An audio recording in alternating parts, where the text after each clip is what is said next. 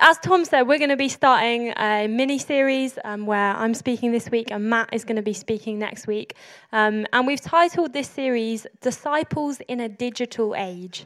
Um, so we're going to be talking a lot about screen time over the next couple of weeks and all of our devices and things like that. Now, I'm going to get you guys to do something to start, okay? You're all getting scared already, I can feel it. If you have a phone with you, I'm not going to get you to turn your light on and start waving it around. What I am going to get you to do, though, is get it out and put it on the floor in front of you, face down, okay? I know anxiety already. okay,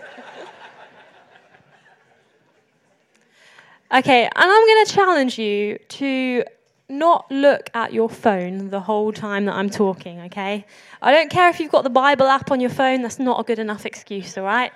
Um, you're not to look at your phone. And I would also challenge you to be thinking, if whilst I'm talking throughout, you're thinking about looking at your phone or trying really hard not to, okay?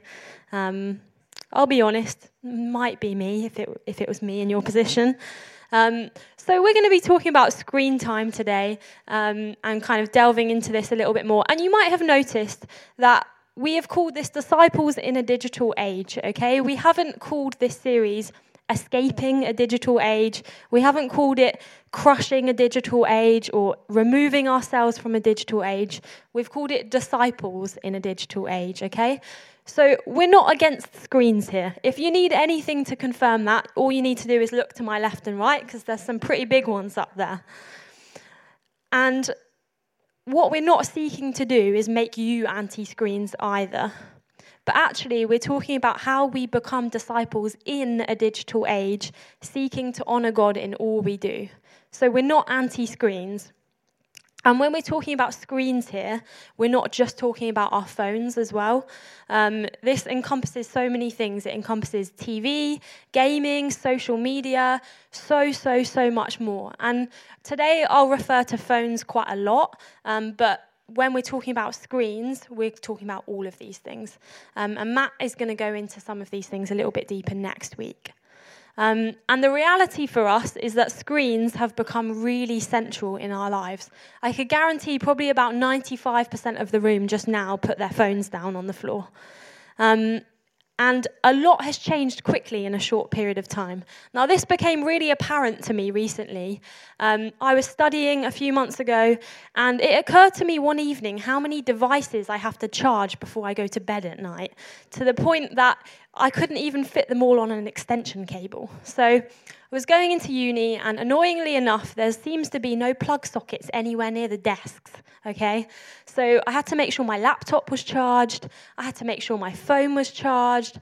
I quite like to go for a run in the mornings, so and I track my run on a watch, so I had to make sure my watch was charged. I also, you know, I'm a bit of a geek when it comes to running, so I wear a heart rate strap, so I charge that as well. And then I like to listen to a podcast when I'm running as well, so I need my earphones charged too. And this just did not be the way years and years ago. This, this is not what happened. This is not even what I used to do. It's just kind of crept up on me. And for many of us, this will be the same. And you're thinking, you know what, I've probably got another two or three to add to that. So a lot has changed in a short period of time, and they've become very central in our lives. But it is really important to nod to the fact that actually there are a lot of benefits to screens. And one of the reasons we wanted to show you this video was because, yes, there is a bad side to phones, as we saw, but also there is a really special and good side. Whether it be communicating with friends and family, whether it be looking back at memories or downtime and switching off, education, screens have provided jobs for so, so many people um, entertainment. And maybe, like this lady on the video as well, you've had encouragement that's been sent to you, message to you that you've read that has just come really at the right time, and God has spoken to you through that. So, as we said, we're not anti screens. These things can be good gifts that God has given us, and they can speak to us at the right time when we need it. But there is also a reality that there is a darker side to screens as well. And this is really important that we talk about. So, to kind of give you guys a little bit of perspective about this, I'm going to talk through a couple of statistics, which for some of us might shock us. So, the first one is that today alone, there will be around 10 billion Google searches. 10 billion. In fact, the top three searched words on Google first are YouTube, second is Facebook, and third is Pornhub the average iPhone users. So how many in you here? How many in here have an iPhone? Probably quite a lot of us, I imagine. So the average iPhone user picks up their phone 80,000 times a year. So this equates to once every four minutes. So for some of you who would normally have your phone on you in this, in this talk, whilst I'm talking today, will have picked up your phone nearly nine times. That's what the average person would look at their phone for. Apparently, 90% of people keep their phones within arm's reach 24 7. So, wherever they're going, whether they're driving, whether they're sleeping, eating, it's within arm's reach 24 7 hours of the day. And we all know, well, hopefully all of us know, maybe some of us don't, but the crippling anxiety when you've left the house and you realize, oh no, my phone's at home and I need it for the sat nav, or so and so is going to call me later, or what if I miss out on this? And for some, you might laugh at this, but for some, this is a real issue a crippling anxiety of when, oh no, I've not got my phone. And there's something about screens and phones that do something to us emotionally, spiritually, and even relationally. This encompasses so many different things. Sometimes it even does stuff to us physically. Now, this can be a bit silly sometimes. I'm not going to name names, but it was rumoured that a member of staff here at Hope Church was on their phone whilst walking in the auditorium and was so engrossed in what they were doing that they fell into the baptism pool. I'll let you decide who you think it was. It wasn't me, I'll tell you that much. Um, another example my sister and I um, once were in the Peak District, and um, we were walking to the source of the River Thames, which sounds very exciting and it was quite disappointing. Um, but we were walking through lots of fields in the middle of nowhere, and I had an OS map on my phone, and I was adamant that this was going to take us in the right direction. And my sister is she has a bit of a better sense of direction than I do. Um, and we got so lost to the point that we were walking through a field that had no path on it with grass above our heads, and I was still determined beyond all common sense and reason that we were going in the right direction, and it was very apparent that we were very lost. The reality is, is that we rely on our phones and we rely on our screens, and it does something to us, sometimes physically, as we've said, but also emotionally, spiritually, and even relationally. Now, some of you might be wondering what on earth does the Bible have to say about screens? Because there's certainly not a book of the Bible about technology. Jesus didn't have this little team of vloggers behind him posting on social media for him, videoing everything that he did. The disciples didn't have Instagram accounts where they took snaps of, of healings happening and saying, Yo, look what Jesus just did. The Bible doesn't talk about screens and phones. However, as we've just talked about, we know that brokenness exists in screens.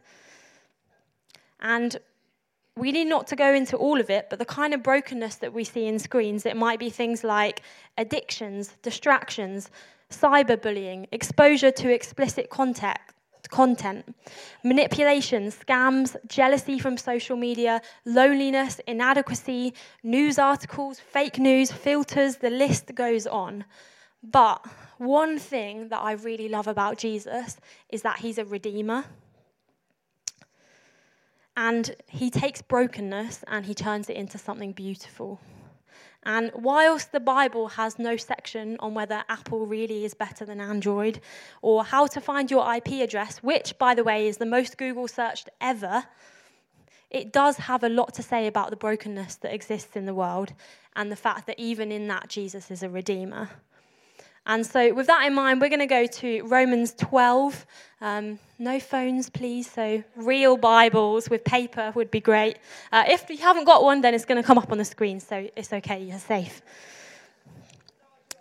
Um, so, we're going to read from the NIV today, um, from Romans 12, and we're going to go chapter 1, uh, sorry, chapter, chap, yeah, sorry, Romans 12, verse 1 and verse 2.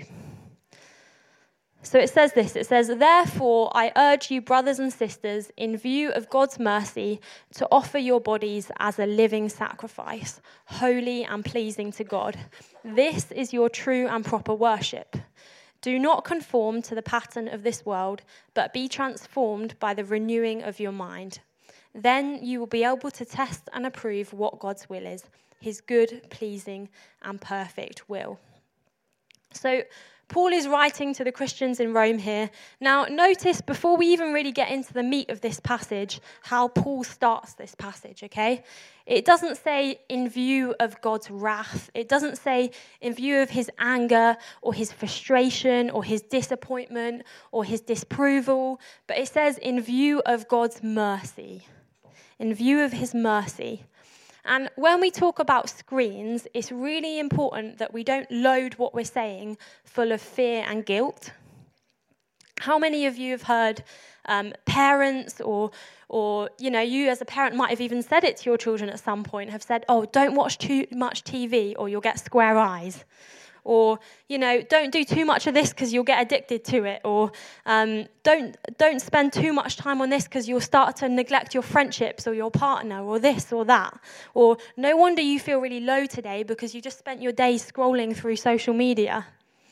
And actually this passage is telling us no we're not to try and address or change our behavior with fear and guilt that's not the way that God deals with us. It's not the way that God deals with us at all.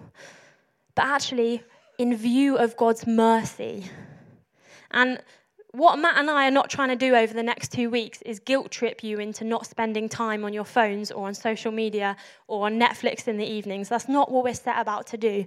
Because the issue with trying to change behavior with fear and guilt is either it leads us to rebellion, where, you know, we kind of get defensive about these things and then we run the opposite way.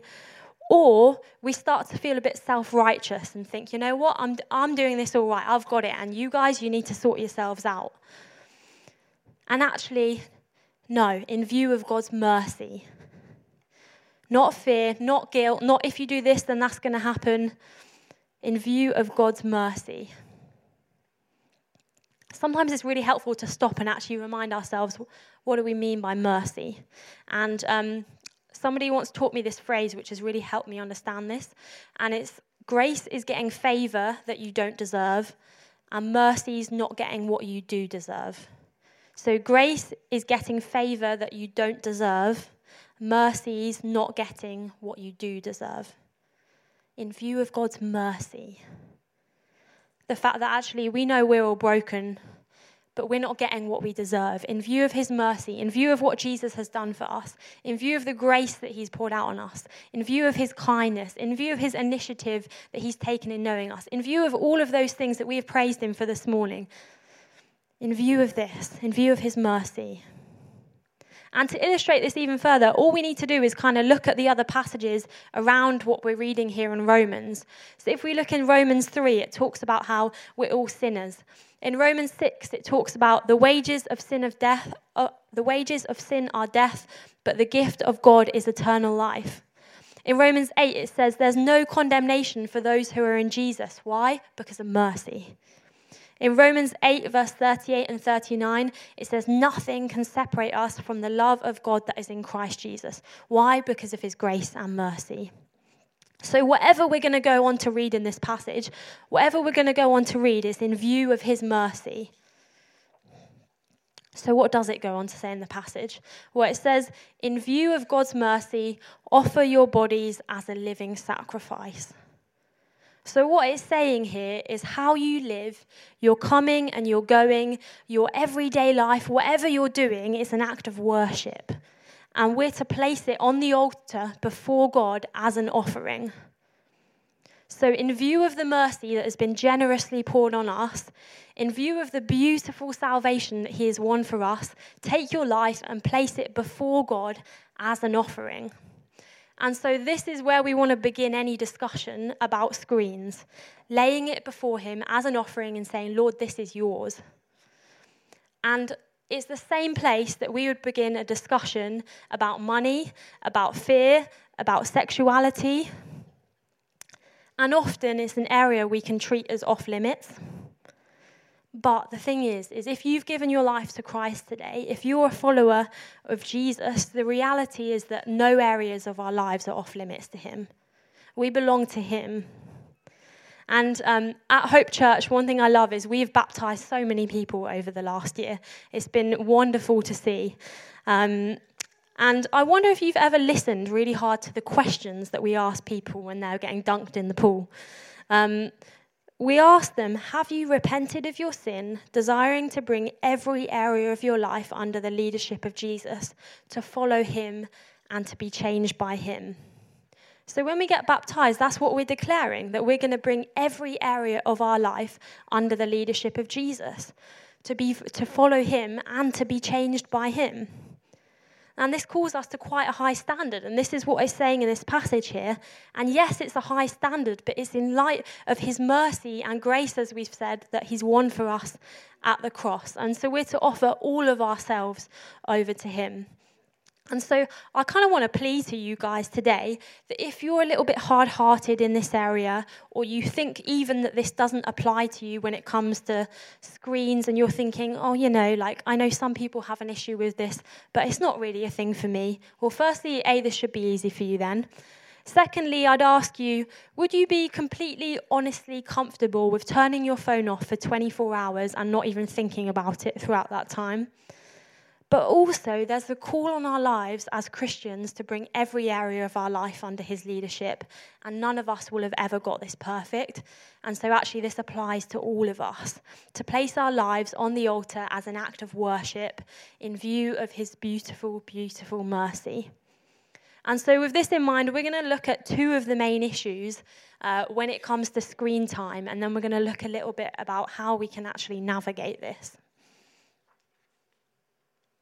So, the first issue that we're going to talk about is the issue of conforming, okay? So, as we read in this passage, it says, Do not conform to the pattern of this world, but be transformed by the renewing of your mind. We're not to be conformed to the pattern of this world. Now, when we're talking about being conformed, what this means is to give shape, outline, or contour to, or to be formed according to a mold. And whether we like it or not, the culture that we live in has a mold.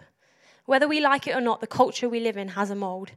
And unless you're intentional to do otherwise, you will fit into it. I'm going to say that again. Unless you're intentional to do otherwise, you will fit into it. But the Bible is very clear here. It says, don't be conformed to the pattern of this world, but instead be transformed by the renewing of your minds. The NLT version of this, it actually says, but be transformed by changing the way you think. So, in other words, if you want to be transformed to not conform to the pattern of this world, you need to change the way you think. Now, I'm going to talk about a couple of laws of psychology, which will help you understand this hopefully a little bit more. And these are very well renowned laws in psychology, okay? So the first one is the law of cognition, okay? And very simply, it means whatever you think about determines your life, okay? Whatever you think about determines your life. And the second one is called the law of exposure. And it essentially says whatever you think about is determined by what you're exposed to. What you think about is determined by what you're exposed to the most. So, your life is determined by your thoughts, and your thoughts are determined by what you're exposed to the most. And this is very similar to actually what we're reading Paul has written here that the way you think determines whether you are being conformed or transformed. And this has a huge implications on the way, this has huge implications on the way that we use our screens. If we're exposed to something, we're going to think about it. If we think about it, it determines our life. If we're exposed to it, we think about it. If we think about it, it determines our life. So, how do we know what we should expose ourselves to then? How, how do we navigate this? What, what kind of will help us make decisions here. And interestingly enough, the passage actually gives us a filter to help us know how we navigate this. So it says to offer your bodies as a living sacrifice, holy and pleasing to God. Now, this doesn't say to offer your bodies as a living sacrifice, avoiding whatever is evil and bad and not good for you. Now, in some ways, I kind of wish this passage said this because it would be much, much easier and it's a clearer cut way of navigating how I make decisions in my life. This calls us to a much higher standard. So, for example, there's nothing wrong with me sitting down in the evening and, you know, watching a Netflix show. I love Brooklyn Nine-Nine. I think it's hilarious. It's a very good show. Um, there's nothing wrong with me spending my evenings sitting down and watching that. However, the Bible is very clear that a pleasing marriage is ple- a good marriage is pleasing to God. And if I'm spending every evening sat down watching Netflix and no time with my husband, then that's perhaps an issue. There's nothing wrong with it. It's not evil, it's not bad, it's not wicked, but actually we're called to what is holy and pleasing to God. And sometimes this means making sacrifices of things that aren't evil for something that's better and really, really good. So, actually, offering our bodies as a living sacrifice, holy and pleasing to God, calls us into the holiness of God and not just avoiding whatever is bad. It's a higher standard that we're called to. And again, we're not saying all screen time is bad, but it is either conforming you or transforming you. And it's important that we ask ourselves this question Is it conforming us or is it transforming us? And I also want to say that this is not just a teenagers and 20s problem as well, but actually, there will be some of you in your 70s in this room who are just as bad when it comes to screen time. In fact, I actually want to take a minute to big up some of our youth um, because I know there's a few of them in the older youth at the minute who are having a competition completely unprompted to see who can stay off their phones for the longest. Um, there's a little function on your phone if you have an iPhone which tells you your screen time.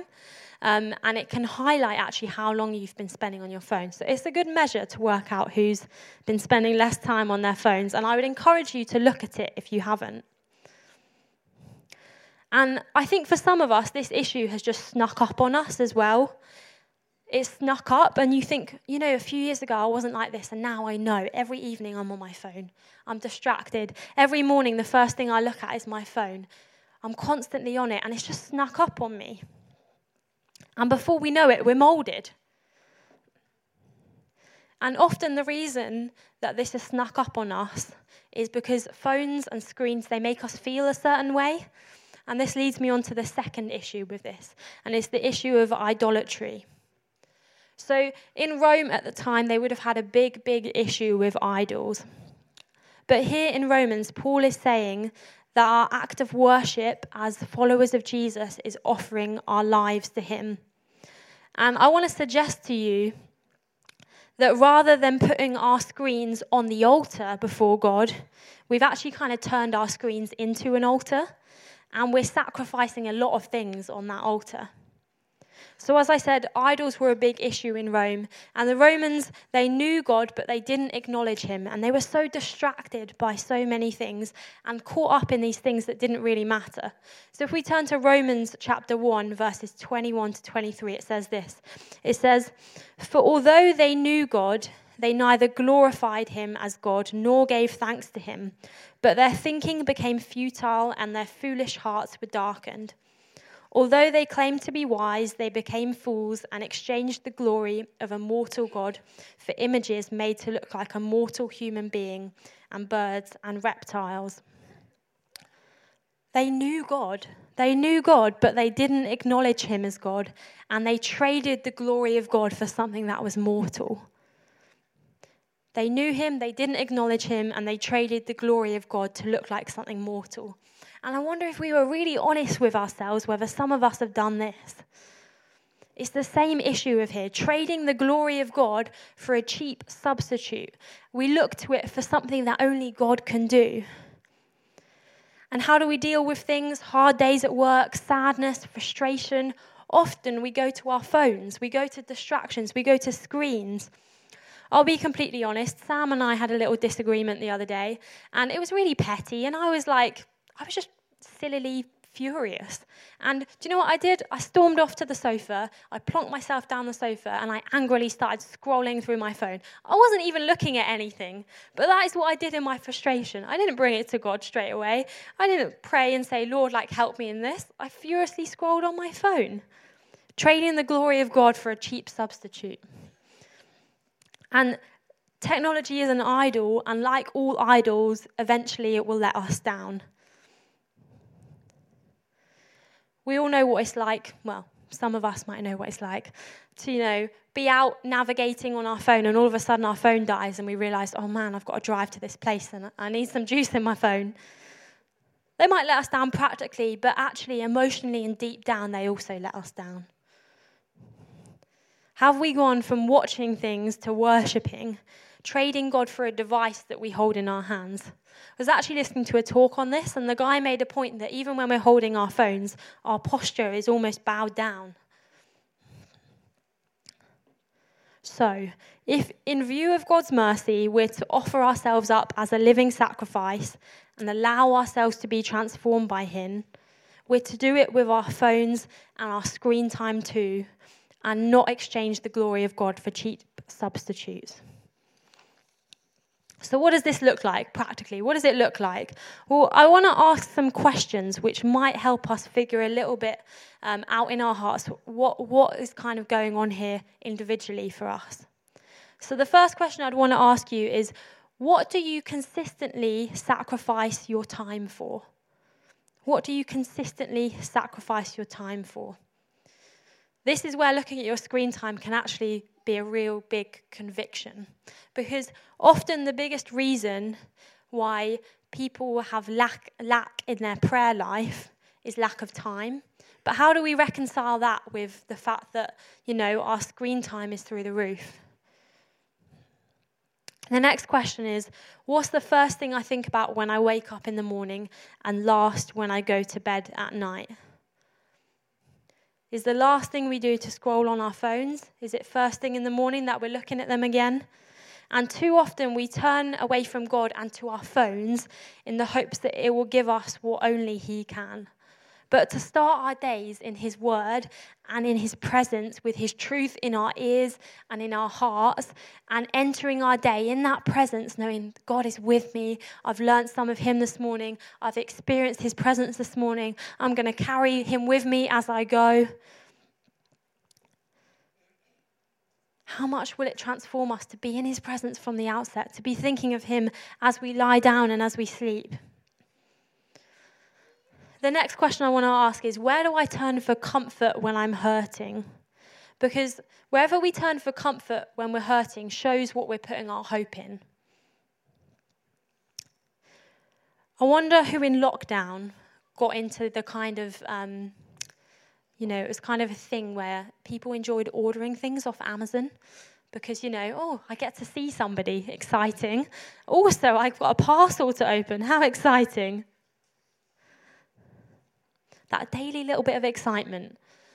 But again, it's kind of ignoring stuff and turning to other things to make us feel a little bit good in a moment, turning to other things for help when actually we should be turning to Him. Which leads me on to the next question, which is where do I turn to for help? It might be Google searches. Do you know how many things have been Googled over the time?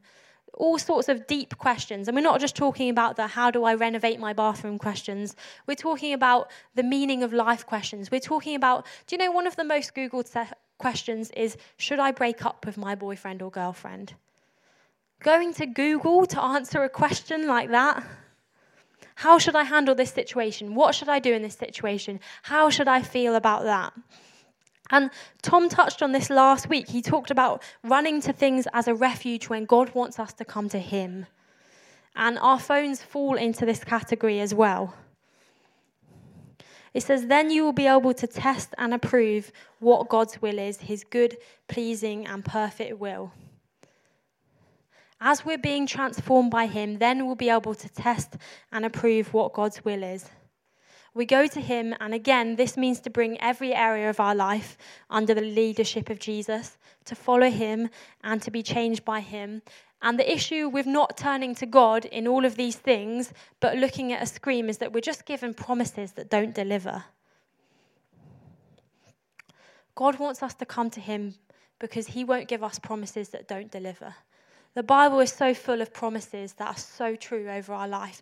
And when we turn to other things, the promises they don't deliver. We're given promises of community, of comfort, of satisfaction, of validation, of intimacy that, that might even work for a short period of time as we get a little hit of dopamine and it feels good. But like salt water, it just leaves us thirstier than ever. And we end up looking to the created things of this world rather than the one who created all things in this world.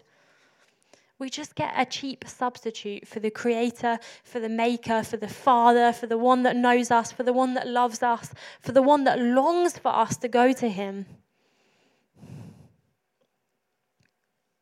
And so, how do we navigate this? Well, I want to say that the way that we navigate this is the way of Jesus. And we're actually going to read a passage from Luke 10. Um, I'm really glad that Tom and Sarah opened up the service in the way that we did, they did this morning, talking about um, how good it is to be in the presence of God. And actually, you know, the sun is inviting out there today, but there's something really special about coming in the presence of God. And we're going to read Luke 10, starting in verse 38. It says this It says, Now, as they went on their way, Jesus entered a village, and a woman named Martha welcomed him into her house. And she had a sister called Mary who sat at the Lord's feet and listened to his teaching. But Martha was distracted with much serving, and she went up to him and said, Lord, do you not care that my sister has left me to serve alone? Tell her to help me. But the Lord answered her, Martha, Martha, you are anxious and troubled about many things, but one thing is necessary. Mary has chosen the good portion which will not be taken away from her. And Mary, she chose to sit at Jesus' feet and put aside all distraction. And Martha, she's running around, and do you know what? She's probably doing some good stuff. If I had Jesus in my house, I'd probably be running around thinking, oh, I need to dust that little bit, you know. Um, oh, let me make a cup of tea. Like, let's get dinner on the go. All of these things. Like, Martha wasn't necessarily doing anything wrong here again, busying herself with good things. And yet, what Jesus wanted was Martha, come, come sit at my feet. This is necessary. This is where you'll find what you'll need. In my presence is fullness of joy. Still yourself, come to me. Hear my voice, posture yourselves so that you can hear what I say. This was Jesus' desire for Martha. Not don't run around being distracted. Don't run around looking at your phone, watching Netflix constantly, but just come, come be in my presence. This is necessary. This is what it says. Martha, come sit at my feet. This is necessary. And I wonder for some of us this morning, there's a little bit of needing to still ourselves and realize actually, I've got to put aside distraction here. Even for some of us this morning, it might be, well, I normally read my Bible during the service on my phone, but there's notifications popping up left, right, and center. Our attention isn't really on Him. You might think, oh, I just ignore them, but they're still popping up, distracting you. Some of you, it might be in the mornings. You know, I just need to get myself in His presence. I know it's good for me, I know I need it, it's necessary. And so, for some of us this morning, I think the way that we need to respond to this is to commit and say, you know what, actually, I need to still myself beside Him. And for some of you, you might be thinking, okay, maybe some of this isn't an issue for me, but I still feel the need to still myself beside Him. I'm busy, I'm distracted.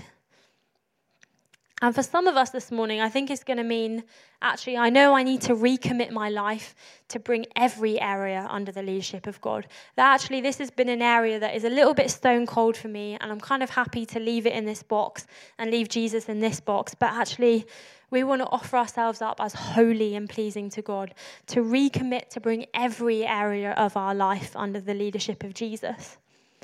And for some of you, I think maybe a little bit of repentance um, from where you know that you've been conformed.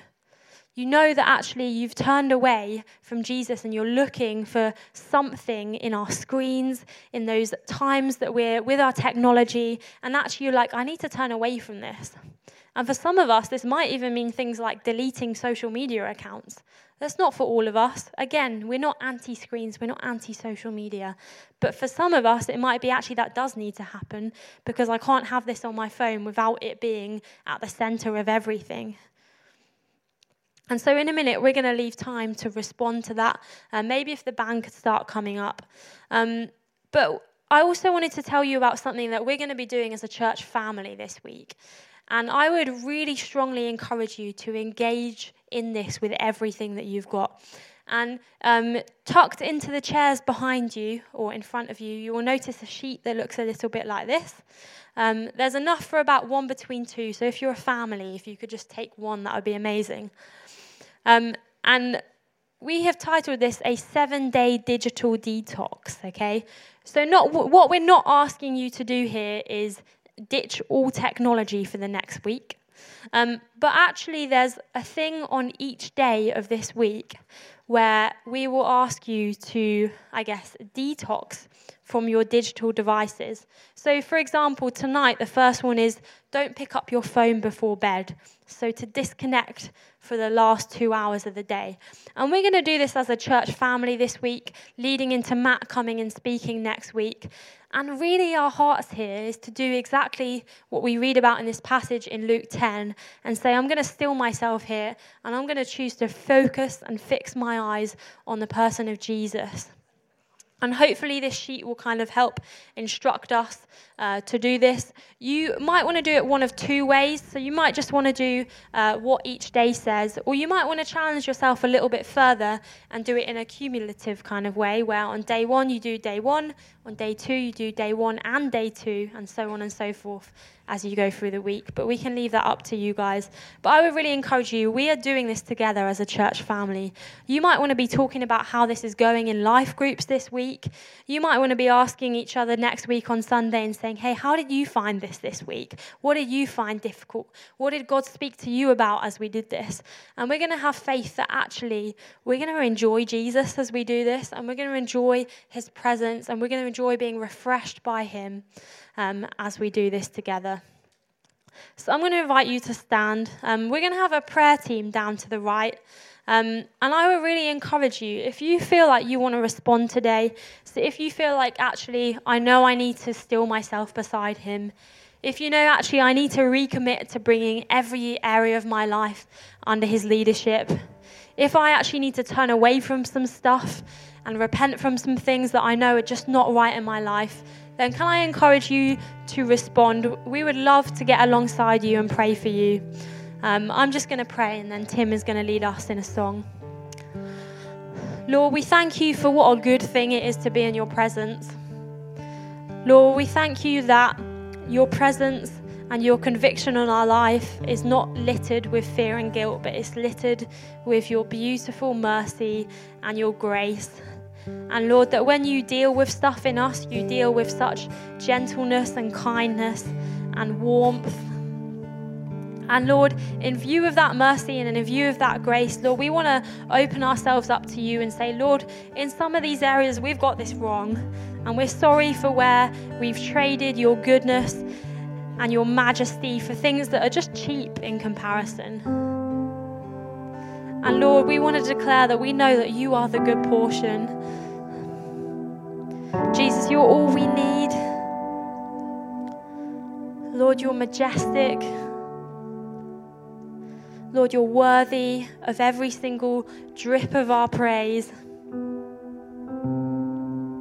And Lord, I pray that we would know what it means to lay our lives on the altar before you, to lay our phones on the altar before you, to lay our screens on the altar before you, and say, Lord, we're going to bring every area of our life under your leadership, whatever that looks like. Knowing that you are a good Father, that you are a good God. And Lord, we want to say we love you. We're grateful for your mercy. Lord, I pray, would you do some work in our hearts now? Would you reveal to us where we've traded things for you? Let's sing together.